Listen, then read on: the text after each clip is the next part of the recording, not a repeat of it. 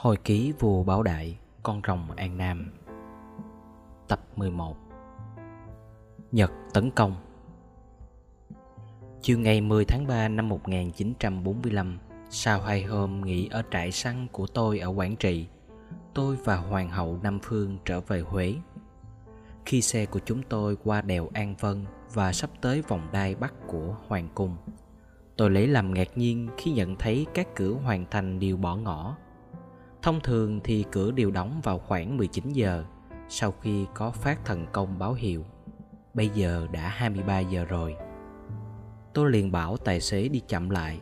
Tôi vừa dứt lời thì anh này kêu lên, Quân Nhật Quả nhiên, trước ánh đèn pha, tôi nhận thấy những bóng đen đang động đậy phía trước Một ánh đèn bấm chiếu vào xe tôi quán mắt Xe ngừng lại Viên cận vệ ngồi cạnh tài xế, liền hạ kính xuống và hỏi, Cái gì vậy?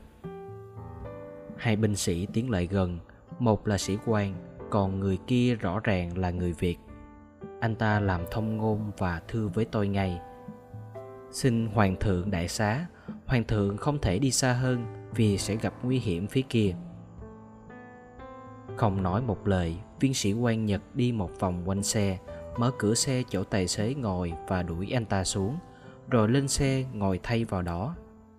Anh ta lái xe ra phía lề đường men nhẹ vào phía tường, rồi xuống xe, cầm lấy đèn pin và chụm chân lại chào tôi rồi đi ra xa. Trước khi bỏ đi theo viên sĩ quan này, người thông ngôn đến thưa với tôi. Xin hoàng thượng an tâm, đây chỉ là một cuộc hành quân kiểm soát trong khu vực pháp xin xe của đức vua tạm ngừng ở nơi đây để tránh những viên đạn lạc. Thật vậy, vì thỉnh thoảng có tiếng súng nổ từ phía hoàng thành đưa lại. Thời giờ chờ đợi khá lâu, hoàng hậu rất lo ngại cho các con hiện đang ở trong cung dưới sự coi sóc của người nữ kháng hộ thụy sĩ. Chiều hôm, chúng tôi ra quảng trị khỏi mỹ chàm. Chúng tôi có gặp một đoàn quân xa nhật đi ngược về phía hoàng thành nhưng sự đó không làm tôi ngạc nhiên bởi quân đội Nhật thường có những sự di động như vậy khá nhiều và tôi như thấy không có một dấu hiệu nào đáng quan ngại sắp xảy ra. Chúng tôi ở đợi đây gần 2 tiếng đồng hồ. Yên tĩnh đã trở lại. Từ trong bóng tối viên đại tá Nhật tiến tới chỗ tôi và nói qua lời người thông ngôn Việt Nam. Xin Hoàng thượng hỏi cung, tất cả đã xong xuôi, không còn nguy hiểm gì nữa. Để cho được thật bảo đảm, chúng tôi xin hậu tống hoàng thượng. Hai chiếc xe bọc thép đậu ở bên đường liền nổ máy, một cái dẫn đầu và một cái đi đoạn hậu. Thật giống như một sự bao vây hơn là sự hậu tống. Trong đoàn xe đó, chúng tôi trở về thành nội, đến cửa hoàng cung, đoàn xe hậu tống ngừng lại. Trước khi rút lui, viên đại tá Nhật nói mấy câu mà người thông ngôn Việt Nam dịch ra như sau. Tâu Hoàng thượng, ngày mai có một nhân vật quan trọng đến xin được yến kiến Hoàng thượng. Xung quanh ở bên các tường bao bọc cấm thành, lính Nhật đã thay thế lính khố vàng phụ trách gác hoàng cung. Tuy nhiên, ở bên trong không có sự hỗn loạn nào, các con cái của chúng tôi vẫn ngủ yên. Tôi tự hỏi, cái gì đã xảy ra đây? Ngày hôm sau, vào lúc 11 giờ, người khách chờ đợi đã tới đó là ngài Yokoyama tự giới thiệu là đại sứ của Nhật Hoàng đối với tôi. Đây là một nhà ngoại giao chuyên nghiệp tới Việt Nam cùng với đoàn viễn chinh Nhật. Trạc 50 tuổi, dáng dấp đường bệ. Ông có bà vợ Pháp nên chúng tôi đàm thoại bằng Pháp ngữ, không cần phải nhờ thông ngôn. Tâu Hoàng thượng, nước Nhật bắt buộc phải nắm vững vấn đề Đông Dương do những bọn phản động phá hoại của mặt trận kháng chiến Pháp Mặt trận này nhận vũ khí và có ý định cản trở mọi hoạt động của quân đội chúng tôi, buộc lòng chúng tôi phải dùng biện pháp tối hậu để mổ xẻ cái nhọc bọc này. Mặc dù chúng tôi đã hứa và vẫn tôn trọng chủ quyền Pháp ở nơi đây, nhưng chúng tôi chỉ đi tìm sự hữu nghị của các quốc gia và các dân tộc ở Đông Dương. Xin Ngài Đại sứ vui lòng cho tôi biết những lời Ngài vừa tuyên bố có thể điều xác nhận đối với chủ quyền chính thống của Hoàng Triều.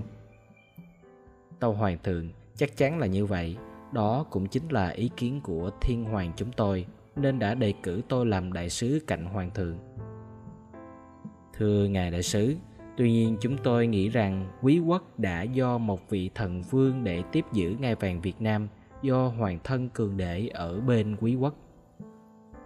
Không có vấn đề ấy, Tâu Hoàng thượng, chính nước Nhật chúng tôi đặt niềm tin vào nơi Hoàng thượng vậy. Xin Ngài Đại sứ cho phép tôi được tỏ ý kinh ngạc một chút. Từ nhiều năm qua, chính phủ của quý quốc vẫn coi hoàng thân cường để như một lãnh tụ chiến đấu chống Pháp cho nền độc lập của nước tôi, do thế nên đã che chở và yểm trợ, để hoàng thân có thể ban phát văn bằng, tưởng lục, phong chức tước, hầu thúc đẩy mọi kẻ tay chân hoạt động hăng say, nhất là đối với các giáo phái cao đài và hòa hảo. Tóm lại, chính phủ của quý quốc đã coi hoàng thân cường để như người đại diện chính thống của hoàng triều Việt Nam chúng tôi. Phải chăng chỉ còn có trao ấn tín cho hoàng thân để những hoạt động của hoàng thân được coi là chính thức? Vậy mà ngày hôm nay, Ngài Đại sứ đã đến với chúng tôi với sứ mạng riêng của Ngài do Thiên Hoàng đã trao phó để làm đại sứ bên quốc vương chính thức của nước này. Hẳn Ngài Đại sứ hiểu được sự ngạc nhiên của chúng tôi trước tính chất kỳ lạ của thái độ của Ngài. Còn tôi, tôi quan tâm đến dân tộc tôi hơn là quan tâm đến ngai vàng. Tàu Hoàng thượng, xin Hoàng thượng an tâm hoàn toàn. Trong những mục tiêu mà nước Nhật chúng tôi theo đuổi, có một mục tiêu phải đạt dù cho hậu quả của cuộc chiến có ngã ngũ ra sao. Bởi vì mục tiêu này vừa đáp ứng các nguyện vọng tha thiết của tất cả dân tộc Á Châu, vừa đáp ứng đối với một hạn kỳ định mệnh của lịch sử. Chúng tôi muốn đem Á Châu trả về cho người châu Á. Đây là một công cuộc dài lâu. Người gieo hạt chưa chắc là đã là người gặt hái Hoàng thân cường để đã là một dụng cụ cho mục đích quân sự chống Pháp của chúng tôi, nhưng ngày hôm nay chỉ có một mình Hoàng thượng là thích hợp để đạt được kết luận. Thưa Ngài Đại sứ, như vậy thì tôi phải hiểu ra sao? Tâu Hoàng thượng, đêm qua chúng tôi đã chấm dứt chủ quyền của Pháp ở đất nước này. Tôi được trao nhiệm vụ dân nền độc lập của Việt Nam lên Hoàng thượng. Của toàn bộ lãnh thổ Việt Nam, thưa Ngài Đại sứ. Sau một giây ngập ngừng, vị đàm luận với tôi như phước qua câu hỏi của tôi mà tiếp. Tàu Hoàng thượng, vì Hoàng thượng tượng trưng cho nếp sống duy linh trong thời đại này lại là nguồn hy vọng của giới thanh niên Việt Nam. Chỉ riêng Hoàng thượng mới có thể đảm trách được biến cố lịch sử này. Chính phủ của nước tôi rất mong muốn Hoàng thượng ban bố một sắc chỉ để cụ thể hóa nền độc lập này. Sau câu nói đó, đại sứ Yokoyama trình tôi một tờ giấy, cúi đầu chào và lui gót. Trước cuộc viếng thăm ấy, tôi thật băn khoăn. Chắc chắn những sự việc này đã được sửa soạn trước, nếu không thì nhân vật này đã không dám đưa ra cho tôi một đề nghị như vậy. Tất nhiên tôi cũng không lạ gì về một nhóm kháng chiến đã được xây dựng ở trong nước dưới sự yểm trợ của phe đồng minh. Tôi cũng biết họ nhận vũ khí bằng thả dù, nhưng chưa từng có lúc nào người cầm đầu kháng chiến đã thể lộ cho tôi biết. Hơn nữa chính phủ pháp cũng không bao giờ báo cho tôi những tin tức thâu lợm được về những mưu toan đạo chính của nhật. Tất cả đều để mặc tôi trong sự mù tịch hoàn toàn hoàn cảnh vừa rồi thật vô cùng mới mẻ đặt cho tôi nhiều câu hỏi điên đầu liệu cái nền độc lập mà người nhật đem đến này trong hoàn cảnh thực tại được bao nhiêu giá trị chắc hẳn họ cũng tặng cho các quốc gia vùng Đông Nam Á nền độc lập tương tự và như vậy quả là trái bơm nổ chậm rồi. Tình hình nước Nhật cũng chẳng sáng sủa gì, quân đội của họ, nhất là về hải quân, dù được xếp hạng nhì trên thế giới, vừa trải qua những trái quật ngược nặng nề. Mặc dù đài phát thanh khoa trương ngụy tạo cách nào, tôi cũng biết rõ người Mỹ đang tiến mạnh ở Thái Bình Dương và kể từ ngày họ tái chiếm Manila, họ đã đe dọa các đức đoạn hậu của quân viễn chinh Nhật đang tham chiến tại Đông Nam Á. Hơn nữa, kể từ cuối năm 1943 và sự thất bại của phe trục, tôi càng tin chắc Nhật Bản sẽ thất trận nay mai. Như vậy thì thái độ của đồng minh lúc ấy đối với chúng tôi sẽ ra sao? Như đa số người Việt Nam, tôi không lấy làm buồn nhiều về sự thua trận của Nhật chưa tới nửa thế kỷ, người Nhật đã chuyển từ thời đại Trung Cổ sang thời đại tân tiến hiện đại. Sự biến chuyển quá mạnh đó làm cho họ mất trí. Đối với chúng tôi, nhờ sự góp phần của nền văn hóa Pháp, sự biến chuyển vẫn thăng tiến từ từ và nhờ vậy chúng tôi vẫn giữ được thế quân bình và sự bao dung, hòa hợp. Á Châu của người Á Châu có thể là một khẩu hiệu tuyên truyền tốt đẹp đối với đại chúng. Nhưng đối với một nước nhỏ như nước tôi, nguy cơ thực sự không phải từ một nước phương Tây xa xôi, nhưng chính từ các nước lớn, mạnh ở sát kề như nước Trung Hoa, Ấn Độ và Nhật Bản. Vốn theo dõi một cách tò mò và lo âu những cuộc hành quân của Nhật những năm trước vụ năm ở Trân Châu Cảng, tôi vẫn ngấm ngầm có một hoài nghi đối với người Nhật rồi. Trong lời nói của viên đại sứ Yokoyama có hai chi tiết làm tôi chú ý. Đó là sự nhấn mạnh của ông ta về việc gạt bỏ hoàng thân cường đế và sự im lặng đối với vấn đề Nam Kỳ. Tất nhiên, tôi không chú trọng đến ngai vàng và tôi sẵn sàng hy sinh nếu sự đó là cần thiết cho quyền lợi của nhân dân Việt Nam. Nhưng trong hoàn cảnh hiện tại, tôi có cảm tưởng rằng sự tồn tại của quốc gia dính liền vào triều đại do tôi lãnh đạo. Tôi không lạ gì thái độ giả trá tôn phù của người Nhật. Nếu họ hy sinh hoàng thân cường để mà giữ tôi ở lại, chính là vì họ biết tôi có những giao hảo tốt đẹp với người Pháp. Như vậy, trường hợp họ thất bại, họ có thể dùng ngoại giao do đã biết lựa chọn người kể từ ban đầu. Còn đối với Nam Kỳ, nếu họ ngại không dám nói, đó là họ muốn giữ lấy phần chính cho họ, hầu có thể dùng làm con bài trao đổi khi cần đến. Liệu tôi có thể bỏ qua không chấp nhận lời đề nghị độc lập khi được người đưa tặng? Nền độc lập vốn là mong ước của tất cả mọi người việt nam. Ý thức được như vậy tôi đã quyết định phải nắm trọn thời cơ đồng thời cố gắng làm giảm thiểu những đòi hỏi và sự thâu lạm của người nhật đến chiều tôi cho triệu tập hội đồng cơ mật tức hội đồng tứ trụ triều đình các hoàng thân và các thượng thư. Khi đã đông đủ, tôi bảo cho họ biết lời đề nghị của đại sứ Yokoyama và cũng không giấu họ những cảm nghĩ của riêng tôi. Về thần tôi thì sẵn sàng chịu hết trách nhiệm, nhưng tôi yêu cầu tất cả nhân viên viện cơ mật cùng dấn thân với tôi. Đây là lần đầu tiên một tuyên ngôn được toàn thể nhân viên viện cơ mật đồng ký kết. Phạm Quỳnh, Thượng thư Bộ Lại, Hồ Đắc Khải, Thượng thư Bộ Hộ Ân Hy, Thượng thư Bộ Lễ. Bùi Băng Đoan, Thượng thư Bộ Hinh Trần Thánh Đạt, Thượng thư Bộ Học và Trương Như Đính. Ngày hôm sau, 12 tháng 3 năm 1945, tôi cho mời viên đại sứ Yokoyama và trao cho ông ta bản tuyên ngôn độc lập này. Chiếu tình hình thế giới nói chung và tình hình Á Châu nói riêng, chính phủ Việt Nam long trọng công khai tuyên bố kể từ ngày hôm nay hiệp ước bảo hộ ký kết với nước Pháp được bãi bỏ và đất nước thu hồi chủ quyền độc lập quốc gia. Nước Việt Nam cố gắng tự lực, tự cường để xứng đáng là một quốc gia độc lập và sẽ theo đường hướng của bản tuyên ngôn chung của khối Đại Đông Á, hầu giúp đỡ nhau tài nguyên cho nên thịnh vượng chung.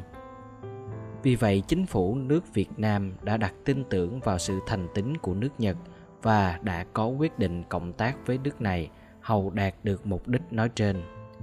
Khâm thử Huế, ngày 27 tháng Giêng năm thứ 20 triều đại Bảo Đại. Sau khi chính thức biết bản tuyên ngôn này, viên đại sứ Nhật đến trình tôi. Tâu Hoàng thượng, nước Việt Nam nhờ Hoàng thượng mà thâu hồi được nền độc lập quốc gia – Nước Nhật chúng tôi xin kính mừng. Nước chúng tôi luôn luôn tôn trọng chủ quyền chính thống và Đức Đại Nam Hoàng đế là đại diện chính thức của chủ quyền này. Thưa Ngài Đại sứ, tôi chỉ hành động cho quyền lợi của nhân dân tôi, cho tất cả mọi thần dân và vì nhân dân. Tôi ước mong được biết với điều kiện nào nền độc lập kia được thực hiện. Tôi cũng không giấu gì Ngài Đại sứ, là hy vọng của chúng tôi là được trông thấy xứ Nam Kỳ cũng được thừa hưởng nền độc lập ấy y như Bắc và Trung Kỳ vậy. Chúng tôi buộc lòng tâu trình Hoàng thượng rằng xin Hoàng thượng vui lòng kiên nhẫn. Tình hình quân sự bắt buộc nước chúng tôi phải coi Nam Kỳ như một điểm chiến lược để có thể thực hiện mọi quyền hành cần thiết.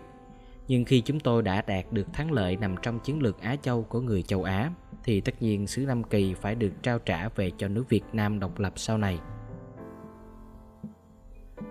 Quả nhiên tôi đã không lầm, chúng tôi đang ở trong tay quân Nhật.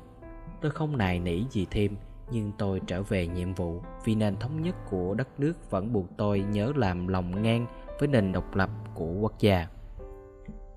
Trước khi cáo lui, đại sứ Yokoyama nói thêm như gợi ý bằng một giọng gần như dò hỏi. Tâu Hoàng thượng, giữa lúc mà Việt Nam đi vào con đường mới, Hoàng thượng không có ý định lập một chính phủ gồm những người mới hầu đáp ứng cho một nước muốn canh tân. Trước sự gợi ý của viên đại sứ, tôi đáp lại bằng một nụ cười nhẹ nhàng, trao sự điều kiện quốc gia cho những người mới. Đó chính là một trong những mục đích mà tôi đã có ngay từ khi mới lên ngôi. Phạm Quỳnh lại mách tôi những phản ứng đã xảy ra ở hội đồng. Trong số các người thân cận, nhiều người đã lo lắng. Họ sợ rằng Nhật có thể thay đổi thái độ hay cũng có thể có những hậu quả bất lợi nếu người Pháp trở lại nắm quyền như cũ. Người khác thì đặt giả thuyết có thể có sự trở về của hoàng thân Vĩnh Sang, tức cựu hoàng Duy Tân lúc ấy đã được tạo được nhiều uy tín ở Pháp, hay sự trở về của hoàng thân Cường Đế. Trong bầu khí ngột ngạt ấy, mọi người đều có vẻ lo âu. Tôi lạnh lùng bảo Phạm Quỳnh Ông liệu mà bảo họ im cái mồm và những sự ngớ ngẩn ấy đi Hoàng đế chính là trẫm Bảo họ đừng quên điều đó Nếu ngày nào mà ta phải bỏ nước đi Thì nước Việt Nam này không còn có triều đại nào nữa Mấy hôm sau có nhiều tin chính xác về tình thế hiện tại. Ở Huế mặc dù bị tấn công bất thình lình Một đồn quân nhỏ bé Pháp chỉ bị tiêu diệt sau 24 giờ chiến đấu. Viên đại tá Triệu Huy bị giết tại trận. Vài người đóng ở bên kia sông Hương đã chạy thoát xuyên qua phòng tuyến Nhật. Khâm sứ Trung Kỳ Juan Jin bị bắt và được đưa sang Ai Lao. Những binh sĩ thoát chết bị bắt làm tù binh, nhốt ở trong thành và thường dân Pháp bị tập trung quản thúc trong một khu vực ở thành phố. Chính phủ Pháp không còn nữa, lính Nhật chiếm đóng hết các công sở, không có phương tiện giao thông liên lạc gì hết.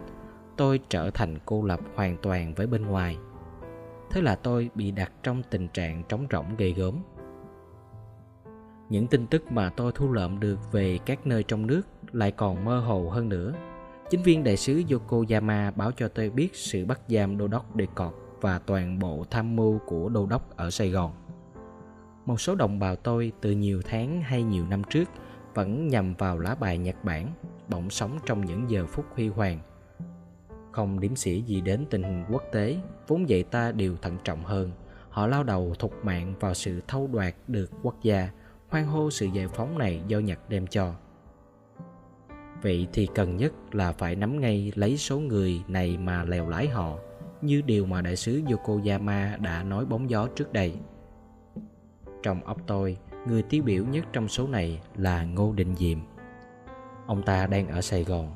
Tôi biết ông ta đang có liên lạc với người Nhật và sự có mặt của ông ta sẽ giúp tôi mọi sự dễ dàng với nhà cầm quyền Nhật Tôi liền cho vời đại sứ Nhật tới và nói cho họ biết ý định của tôi và yêu cầu đại sứ làm mọi cách để Ngô Định Diệm có thể tới kinh đô Huế gặp tôi ngay. Đại sứ Yokoyama nhận lời và đoán với tôi là sẽ cố gắng tìm gặp ông ta.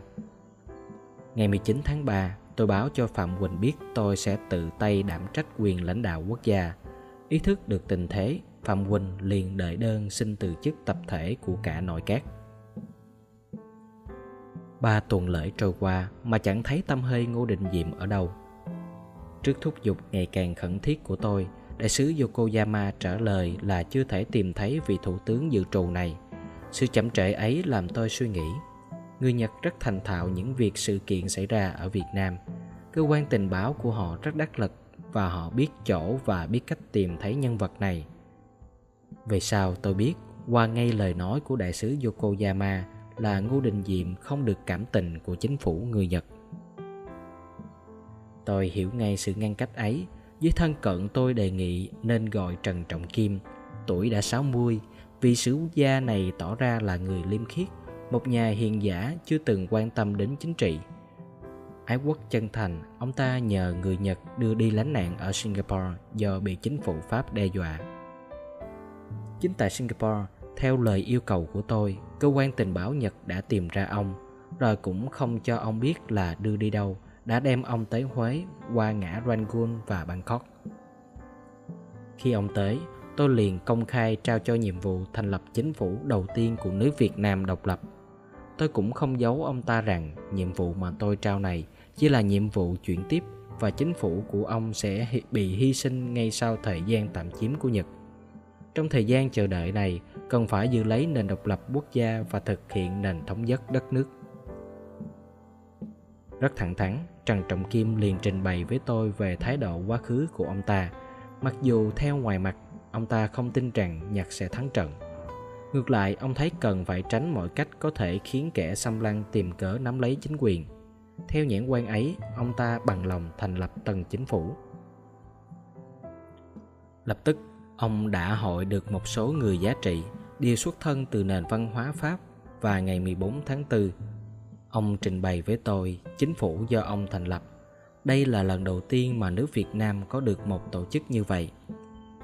Ngoài Trần Trọng Kim giữ chức thủ tướng, nội các gồm có Bác sĩ Trần Đình Nam, Bộ trưởng Bộ Nội vụ Luật sư Trần Văn Chương, Bộ trưởng Bộ Ngoại giao Giáo sư Hoàng Xuân Hãn, Bộ trưởng Bộ Quốc gia Giáo dục. Luật sư Trịnh Đình Thảo, Bộ trưởng Bộ Tư pháp. Luật sư Vũ Văn Hiền, Bộ trưởng Bộ Tài chánh. Bác sĩ Nguyễn Hữu Thi, Bộ trưởng Bộ Tiếp tế. Bác sĩ Vũ Ngọc Anh, Bộ trưởng Bộ Xã hội. Luật sư Phan Anh, Bộ trưởng Bộ Thanh niên. Bác sĩ Hồ Tá Khanh, Bộ trưởng Bộ Y tế. Ông Lưu Văn Lan, Bộ trưởng Bộ Công chánh. Tất cả những vị này đều là những vị ái quốc chân thành Họ không có hận thù gì với nước Pháp trẻ tuổi, can đảm, ý thức được nhiệm vụ ngắn ngủi của mình. Họ muốn rằng chủ quyền quốc gia được đánh dấu khởi đầu từ họ. Sự thất trận của phe trục đã kết thúc, sự thất trận của Nhật đang hiện lên rõ rệt. Người Mỹ đã tái chiếm Okinawa ngày 1 tháng 4 và từ ngày ấy, phi cơ Mỹ ném bom hàng ngày lên các thành phố lớn của Nhật. Tiềm lực kinh tế Nhật bị tan nát. Ngày 12 tháng 4, cái tang của Tổng thống Roosevelt không thay đổi quyết định của Hoa Kỳ và sự lên ngôi của Tổng thống Truman ngược lại càng đánh dấu ý chí quyết thắng từng chi tiết. Không cần biết đến thái độ mà phe đồng minh đã đối xử với Việt Nam ra sao, chính phủ Trần Trọng Kim muốn lợi dụng cơ hội để một mặt hạn chế bớt những tham lam của Nhật, mặt khác muốn tạo một sự bất khả kháng trường hợp người Pháp có thể quay về. Để chứng tỏ uy quyền của tôi trên toàn quốc, tôi liền bổ Phan Kế Toại làm khâm sai đại thần ở Bắc Kỳ.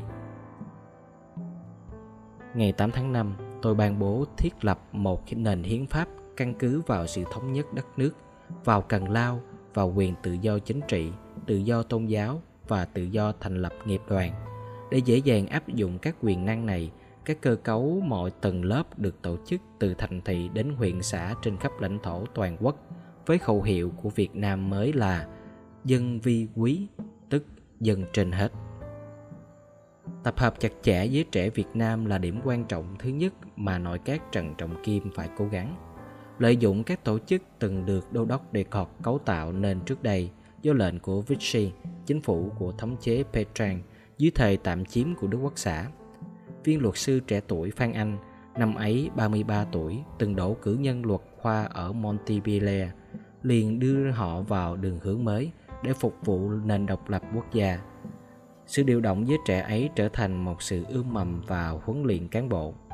Ở Huế, viên thứ trưởng thanh niên Tạ Quang Bửu là một chuyên viên về điện mà tôi có biết. Tại Nam Kỳ, bác sĩ Phạm Ngọc Thạch đặt tên cho phong trào này là Thanh niên tiền phong. Phong trào này được Nhật nâng đỡ mạnh mẽ nên đã đạt được kết quả mỹ mãn nhưng hoạt động chính của chính phủ không phải chỉ hạn chế trong giới thanh niên. Theo một luật lệ về thuế má đặt ra ngày 23 tháng 5, những người phải chịu thuế má quá nghèo từ nay được miễn đóng thuế thần. Đầu tháng 6, tất cả các nhân viên người Pháp đều bị thải hồi và thay thế bằng những viên chức Việt Nam. Các cơ sở của Pháp trước kia nay hợp nhất với cơ sở của Hoàng gia và chúng tôi được người Nhật hứa là khi thủ tiêu toàn bộ chính phủ liên bang Đông Dương sắp tới, các quyền lợi và trách vụ sẽ được phân phối trả về cho ba nước Việt, Miên, Lào. Trong suốt thời gian ấy, Không ngày nào mà đại sứ Yokoyama không đến thăm tôi.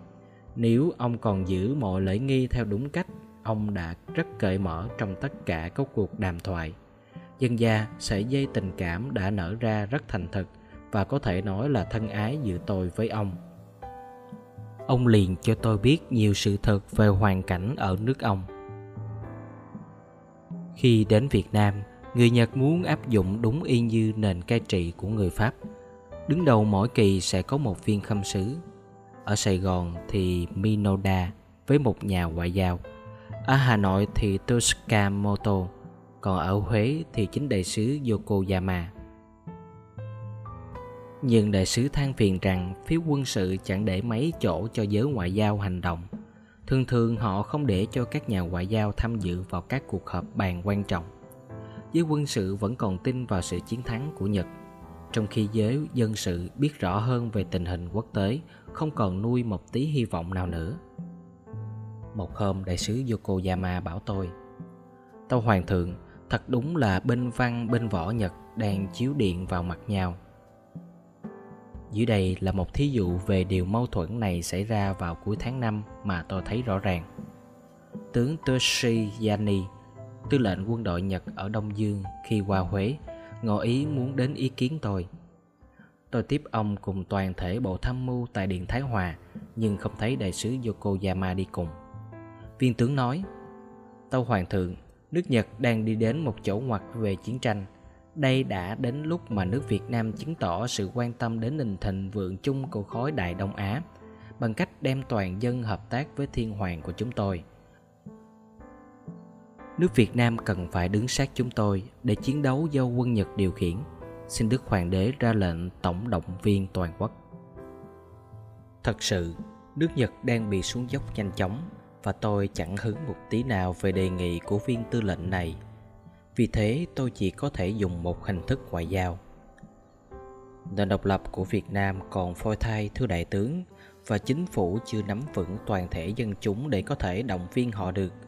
Tất nhiên là chúng tôi đã độc lập, nhưng cuộc chiến này chẳng phải là cuộc chiến của chúng tôi, như tôi đã từng báo cho đại sứ của quý quốc tôi vẫn hoàn toàn tự do để quyết định về quyền lợi của nước tôi và của dân tộc tôi hơn nữa, nước Nhật đang sử dụng tất cả các căn cứ quân sự ở Việt Nam thì sự tham gia của chúng tôi cũng chẳng đưa đến một sự giúp đỡ lớn lao gì. Nước Việt Nam không có quân đội, giờ phải tổ chức toàn diện, từ trang bị đến đội ngũ hóa, huấn luyện, tất cả đều đòi hỏi rất nhiều chi tiết tỉ mỉ. Như vậy thì sự dự chiến cũng là vô ích do quá chậm. Vài hôm sau đó, tôi cho đại sứ Yokoyama biết chuyện ấy và hỏi ông ta sao không đi cùng tướng Sushi Hasmi. Ông đáp, Tâu Hoàng thượng, Hoàng thượng đã thấy chúng tôi bị bỏ ra lời đối với phía quân sự như thế nào. Kể từ ngày đại tướng Tozo cầm quyền tổng tư lệnh thì phía quân sự như thế đó. Riêng tôi, tôi vẫn không quên đề phòng sự lạc quan của họ. Tôi tin chắc rằng tất cả sự đó đã đem lại điều không may cho nước tôi và tôi hiểu được sự nhận xét của Hoàng thượng. Thưa Ngài Đại sứ, tôi quên không hỏi Ngài câu này là thái độ của quý quốc đối với nước Đức. Tại sao giữa lúc nước Đức và nước Nga đang kìm nhau ở trước Stalingrad, quý quốc có thừa khả năng ném vào trận địa hàng nghìn người để giải nguy cho nước Đức mà quý quốc lại không làm? Tàu Hoàng thượng, cơ quan tình báo của chúng tôi cho chúng tôi nhiều tin tức chính xác hơn của nước Đức nhiều. Chúng tôi biết điều gì đã xảy ra ở nước Nga và chúng tôi cũng rõ là người Đức không thể nào rút chân ra khỏi cái hố bùn này. Tôi cũng nhận thấy rằng vào thời kỳ ấy, báo chí Nhật có loan tin quân đội Đức đang thu đậm ở Stalingrad. Với một giọng điệu như thể hài lòng, tôi đã nghĩ rằng thái độ này có thể do điều quan ngại trái nghịch đối với hiệp ước bất tương xâm giữa Nga Xô Viết và Quý quốc. Thật sự tàu Hoàng thượng Nước Nhật bao giờ cũng lo ngại sự hùng cường của Đức Quốc. Nước này đang háo hức bởi một sự tự kiêu xuẩn động. Như vừa qua đã có một phái đoàn dự trụ về đình chiến của Đức đến Sài Gòn. Vậy mà Tâu Hoàng thượng, có mấy viên đại úy quèn trong phái đoàn đó đã tự cho mình sánh ngang với cấp tướng tá của quân đội Nhật. thì hẳn hoàng thượng nhận thấy sự sắc láo đó đã gây ra những sôi động như thế nào trong quân đội của chúng tôi. Cuối tháng 6, thống chế hoàng thân Terochi, tổng tư lệnh quân đoàn Nam trong một cuộc thanh tra, có đi qua Huế và xin gặp tôi. Đây chỉ là một sự thăm hỏi xã giao, nên tôi tiếp ông trong bàn giấy của tôi. Tuy nhiên, viên hiệp sĩ chính cống này khi vào tới phòng đã cúi đầu xá ba xá theo như lễ nghi và đứng nghiêm chỉnh chào tôi trước khi tôi mời ông ngồi. Người Nhật vẫn có phong cách tôn quân di truyền đối với thể chế quân chủ. Thống chế đã dùng lời nói bóng bẩy về bầu thịnh vượng chung của Đại Đông Á để gợi ý xa xôi về sự cộng tác của Việt Nam rồi rút lui. Tôi không bao giờ tin vào cái gọi là bầu thịnh vượng chung của khối Đại Đông Á. Người Nhật cũng đã đề nghị như vậy đối với các nước Cao Miên, Lào và Thái Lan. Đối với tôi, nhận nền độc lập mà không mấy tin tưởng và trong trường hợp như thế này sợ rằng sẽ rất phù du. Tuy nhiên cũng chẳng nên phủ nhận mà theo chúng tôi điều đáng khen của người Nhật. Nếu các dân tộc Á Châu có hăng say lao đầu vào đấu tranh cho nền độc lập của nước mình chính là nhờ ơn người Nhật vậy. Hai chữ độc lập trước khi có sự can thiệp của họ là hai chữ thiên liêng. Người Anh, người Pháp không giá đắm động đến, chỉ cần nghe thấy đọc lên mà thôi. Người Nhật đã cụ thể hóa nguyện vọng của chúng tôi. Trong dân chúng, chắc chắn từ ái da vàng do Nhật khởi lên đã ảnh hưởng lớn mạnh, nhất là đối với giới trí thức. Ở Việt Nam, người da trắng vẫn được ăn trên ngồi trước. Tất nhiên là chúng tôi chờ đợi một sự biến đổi, chúng tôi hy vọng biến đổi. Nước Nhật đã đánh hồi chuông thức tỉnh. Những sự thành công ban đầu của họ như đã cho chúng tôi phát thuốc hồi sinh. Điều mà Nhật làm được, tại sao chúng tôi không làm? Bây giờ thì Nhật hụt hơi rồi, Nhật đã thua trận. Riêng cái tiềm lực thúc giục nền độc lập kia vẫn còn tồn tại. Chúng tôi không còn phải suy nghĩ về hai chữ độc lập ấy nữa. Sự đoạn tuyệt với nước Pháp quả là tàn nhẫn. Nhưng thực tế, cũng may, sự đoạn tuyệt ấy đã không có hận thù. Tôi chỉ còn hiểu dụ cho dân tôi và cho người Pháp. Như thế là tốt đẹp. Chào ôi, nào ai muốn mua thù chút hận làm chi ở đây có một tình tiết mà tinh thần tây âu không mấy quan tâm đây là ngày quốc lễ, kỷ niệm ngày đăng quang của đức vua khai sáng gia long. Tất cả triều đình đều bận phẩm phục đại trào để chờ hành lễ. Cũng là lần đầu quốc lễ này, vốn là lễ trọng đại hàng năm, đã không có đại diện của nước pháp hay ngoại quốc tham dự. Cờ long tinh của hoàng gia tung bay trước cửa ngọ môn. Là đại giáo chủ, tôi để ở điện Thái Hòa trước khi một mình ra lăng để thấy mặt toàn dân làm lễ phụng thờ tiên đế. Đúng lúc tôi vừa bước lên kiệu thì chiếc xà ngang to lớn rơi đúng chỗ tôi ngồi trước. Mẫu thần tôi bảo, đây là đềm báo trước, thần linh đã mách bảo đây là chỗ ngoặt của đời con, con nên đề phòng. Nên hiểu rằng từ thượng cổ số mệnh của hoàng đế gắn liền vào số mệnh của cung điện cùng thể chất nên có sự cấu tạo tương đồng các nhà chiêm tinh và học giả đã giảng như vậy người súc vật cây cối đất đá ở cùng một nơi đều chịu chung ảnh hưởng của vũ trụ và phong thủy, chẳng rõ từ đâu đưa tới. Bởi vậy nên đã có sự tương ứng giữa người và vật. Như trong hoàng cung, nếu có một hiện tượng xảy ra đối với một kiến trúc quan trọng nào, đều liên hệ đến bản thân hoàng đế. Chiến tranh dần dà tiến đến gần chúng tôi, các cuộc oanh tạc của không quân hoa kỳ trải rộng ra khắp nước nhiều cầu cống bị hủy diệt các phương tiện giao thông bị thiệt hại nặng nề sự di chuyển của quân đội nhật bị tê liệt và công binh của họ không đủ hữu hiệu nữa Bộ Tư lệnh quân đội Nhật liền gửi văn thư cho chính phủ Việt Nam để bày tỏ những khó khăn ấy và xin được giúp đỡ những kỹ thuật gia Pháp đang bị nhốt được yêu cầu tiếp tay, nhưng họ đã từ chối dứt khoát. Trần Trọng Kim trình tôi xin triệu tập nội các để bàn vấn đề này. Tôi thấy đây là cơ hội chứng tỏ người Việt Nam chúng tôi cũng thừa khả năng hội nhập hoàn toàn vào thời đại văn minh.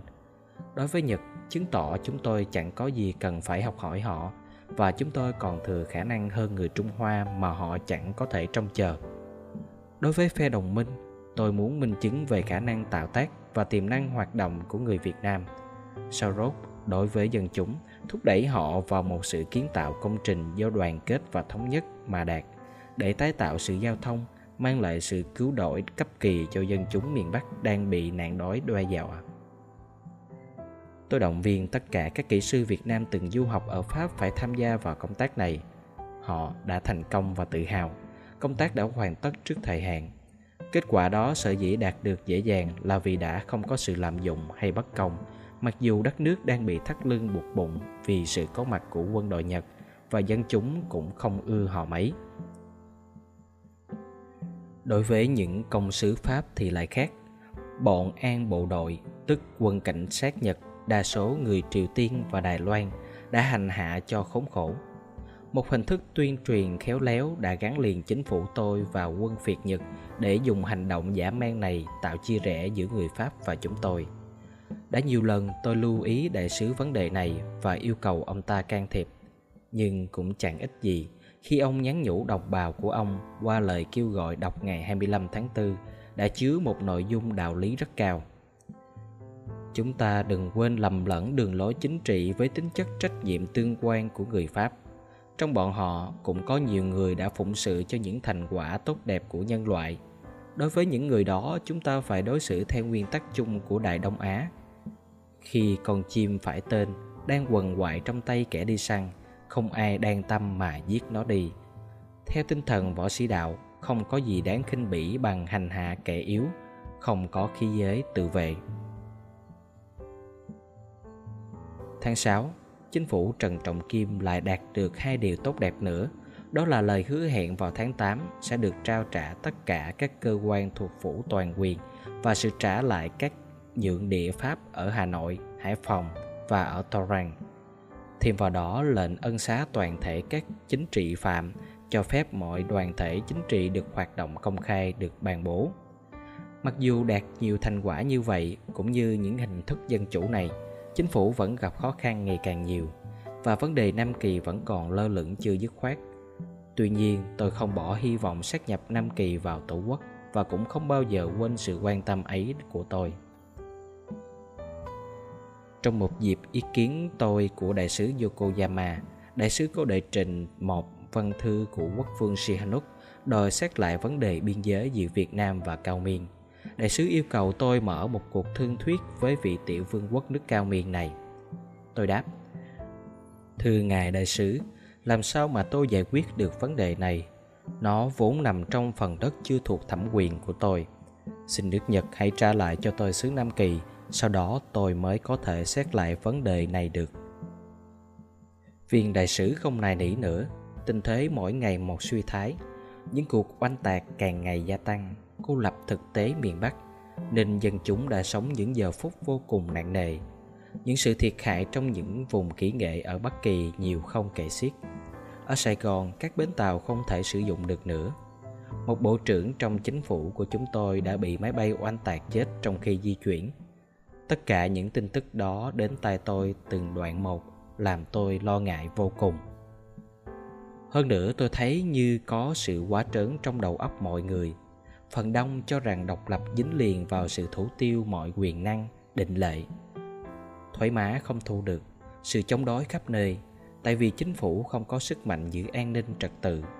Các cơ quan cảnh sát và bảo an không có cấp chỉ huy, nên bất lực chỉ riêng người nhật là có khả năng thực hiện trật tự nên tôi đã từ chối nhờ họ can thiệp giữa những sự rối bời đó nhiều tin tức đã đến với tôi Tin tức này do Thứ trưởng Bộ Thanh niên Tạ Quang Bửu đem lại.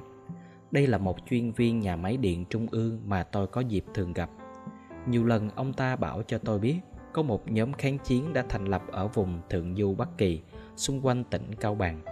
Bọn này mang danh là mặt trận Việt Minh, do một người có tên là Võ Nguyên Giáp điều khiển, mà Tạ Quang Bửu nói đến một cách say sưa. Trong nhiều cuộc đánh du kích với quân Nhật, mặt trận Việt Minh này đã có liên lạc với đồng minh Trung Hoa và Mỹ cũng như với người Pháp và cả với viên khâm sai của tôi ở Hà Nội là Phan Kế Toại nữa. nhưng tôi không rõ sự xác nhận gì của ông ta do đã dứt liên lạc.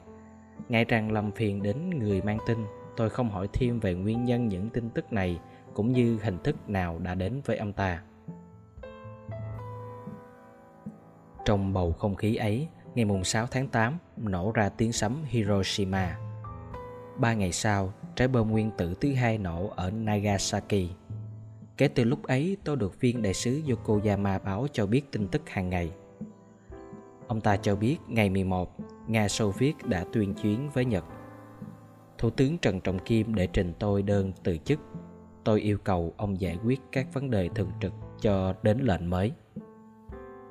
Mãi đến ngày 16 tháng 8, đại sứ báo cho tôi biết Nhật Hoàng đã gửi thông điệp ra lệnh ngừng chiến. Viên đại sứ lão thành này mắt đẫm lợi mang tin này đến cho tôi. Bọn quân Việt đã làm cho chúng tôi thu trận, tâu hoàng thượng. Đối với nước Việt Nam, đây là ngày đại vinh quang. Theo thỏa ước của chúng tôi, đất Nam Kỳ kể từ nay được đặt dưới quyền của hoàng thượng. Còn đối với khối Đại Đông Á, ông ta không nói hết câu. Chính tôi cũng vô cùng cảm động. Nguyện vọng mà tổ tiên tôi theo đuổi không đạt Thì nay tôi đã đạt tới đích. Nước Việt Nam đã thống nhất và độc lập. Những nỗi đau thương mà dân tộc tôi phải chịu Không còn là vô ích nữa.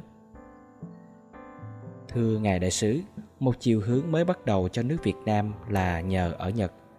Tôi trân trọng xin đại sứ vui lòng báo cho ban chính trị đầu não Hãy ngưng lại mọi sự can thiệp vào nội bộ nước tôi Mong rằng các vị tổng trấn hãy tự giải nhiệm. Tôi đã có viên khâm sai ở Hà Nội, viên khâm sai ở Nam Kỳ mà tôi đã bổ nhiệm sẽ rời Huế vào Sài Gòn ngày mai. Vào giờ phút lịch sử ấy, Thủ tướng Trần Trọng Kim vốn quan tâm đến sự tập hợp mọi lực lượng quốc gia đã lập ra một ủy ban cứu quốc và ngày 18 tháng 8 ra một tuyên ngôn kêu gọi các đảng phái chính trị đồng thanh hưởng ứng phong trào cổ võ nền thống nhất và độc lập quốc gia. Cũng ngày hôm ấy, để tỏ tính chất nhất định về nền độc lập kia, đối với mọi cường quốc trên thế giới, tôi đánh điện cho Tổng thống Truman, cho quốc vương Churchill thứ sáu, cho thống chế tượng giới thạch và cho đại tướng De Gaulle. Mặc dù những quyết định của thỏa ước Potsdam do đại sứ Yokoyama chuyển báo, tôi không điện cho Stalin. Tôi đã chọn thế đứng của mình.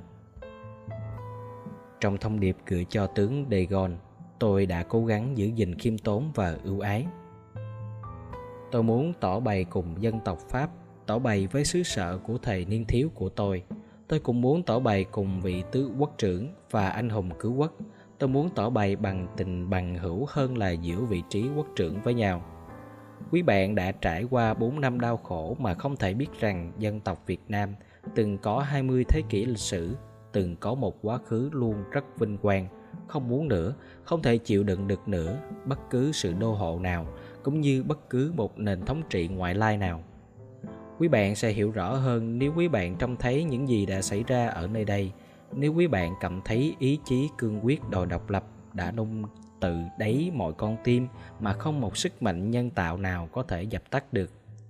Giá quý bạn có đạt sự tái lập nền cai trị Pháp thì nền cai trị đó cũng chẳng ai tuân theo mà.